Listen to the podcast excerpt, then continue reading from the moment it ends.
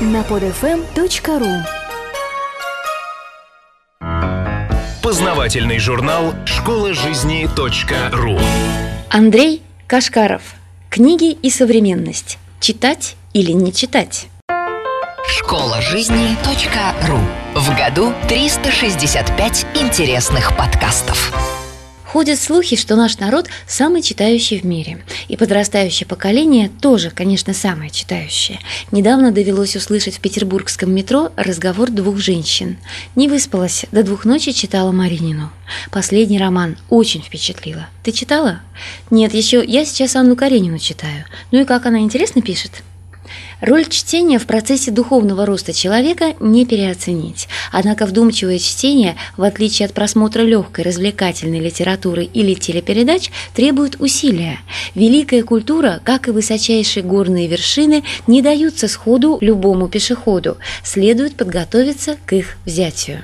Настоящее понимающее чтение – это труд и творчество. Валентинасмус. Чтение хороших книг открывает нам затаенные в нашей собственной душе мысли. Шарль Пьермон. Книги это корабли мысли, странствующие по волнам времени и бережно несущие свой драгоценный груз от поколения к поколению. Чтение делает человека знающим, беседа – находчивым, а привычка записывать – точным. Фрэнсис Бэкон. Повторное чтение уже прочитанных книг – самый надежный пробный камень образованности. Кристиан Фридрих Гембель. Пусть мысли, заключенные в книгах, будут твоим основным капиталом, а мысли, которые возникнут у тебя самого, процентами на него. Фома Аквинский. Следует читать много, но немногое. Тацит. Прошедшего не существует, пока будут существовать книги. Эдвард Бульвер Литтон. Душа обязана трудиться, Николай Заболоцкий. И никаких гвоздей. Владимир Маяковский. Среди чистоколов неправды, что отгородили многих от самих себя, есть и такой миф. Мы – самая читающая страна в мире по тиражам книг и журналов, по числу переводов. Выпускаются сотни тысяч наименований книг в год, но их практическая ценность далека от совершенства. Заявить такое мне позволяет не столько признанное авторство в 32 книгах, но и те шедевры, кои волею судьбы попадают мне в руки, когда я обращаюсь к теме мне неизвестной. Слава богу, время от времени я созерцаю произведения поистине гениальные, и это позволяет мне сохранить надежду. Хорошая книга для меня та, в которой встречается нечто новое, хотя бы через страницу текста, и тогда я загибаю уголок. Самоутешение имеет свой резон на поверхности. В самом деле Валентин Пикуль и классики сегодня переиздаются многотысячными тиражами, а уж о разнообразии палитры книжного развала и говорить нечего. Следует ли, что в прямо пропорциональной зависимости возрастает количество читателей-интеллигентов, когда издатели не боялись выпускать классиков стотысячными тиражами в 80-е годы XX -го века, столь же пропорционально увеличилось количество читателей. А вот этого нет, к сожалению.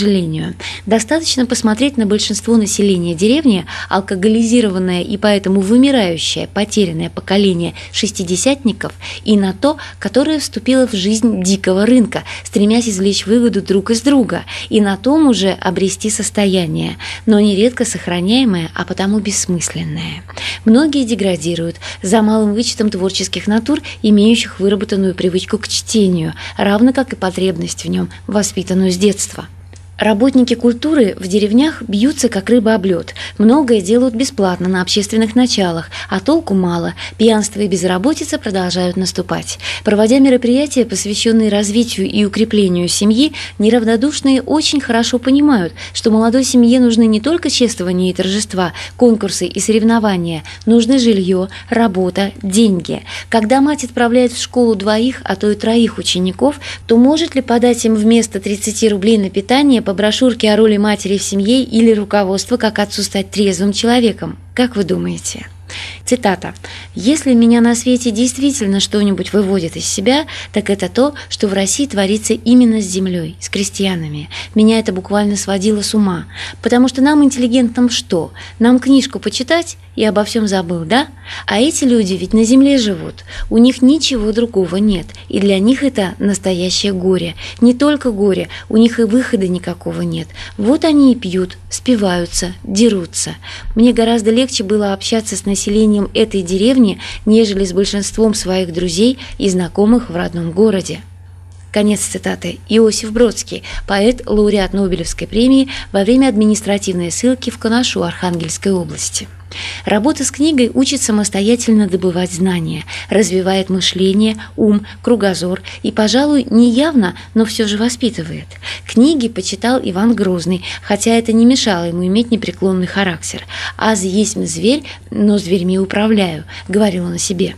Библиотекари замечают, что читателей влечет к художественной классике. Сама жизнь заставляет задумываться над более серьезными вещами, нежели детективы и любовные романы. Нужны ли книги в библиотеке сегодня, век интернета и компьютеризации? Мне представляется, книгу в том виде, в каком она существует сейчас, еще долго не заменит ничто. Технические средства, в том числе аудиокниги, будут лишь дополнять ее. Но научились ли мы разумно сочетать классическую книгу и сливки прогресса в виде креативных информационных технологий? Поистине залежи полезных знаний таят в себе сельские библиотеки и даже библиотекари как носители определенной субкультуры – если кто-то забыл название Пашин, Баров, Перелесков и Ручейков или, к примеру, местные фамилии, смело ступайте в библиотеку, там знают все. Поэтому, смею уверить по собственному опыту, библиотекари здесь оказываются к людям ближе всех. В деревнях больше читают периодику, однако даже если библиотечные фонды обновятся на 100% завтра же и будут полностью удовлетворены запросы населения в периодике, есть ли какая-то гарантия, что работники сотрудники библиотек, будь каждый из них семи пядей во лбу, смогут противостоять тому валу негативной информации, который второе десятилетие ежедневно давит с экранов телевизоров на сознание и психику людей, особливо детей и молодежи. Для справки, за день 7 ведущих каналов показывают 160 драк, 202 убийства, 6 ограблений, 10 половых актов. 39 раз по ТВ нецензурно бронились, рассказали 302 негативные новости. По статистике журнала «Русский дом» май 2009 года. Некоторые родители жалуются, что дети стали неуправляемыми, а их поведение буквально сводит с ума. Современным детям не хватает дисциплины и чтения. Читайте сами, и этим вы покажете пример своим детям. Ведь читают взрослые, читают и дети, а не наоборот.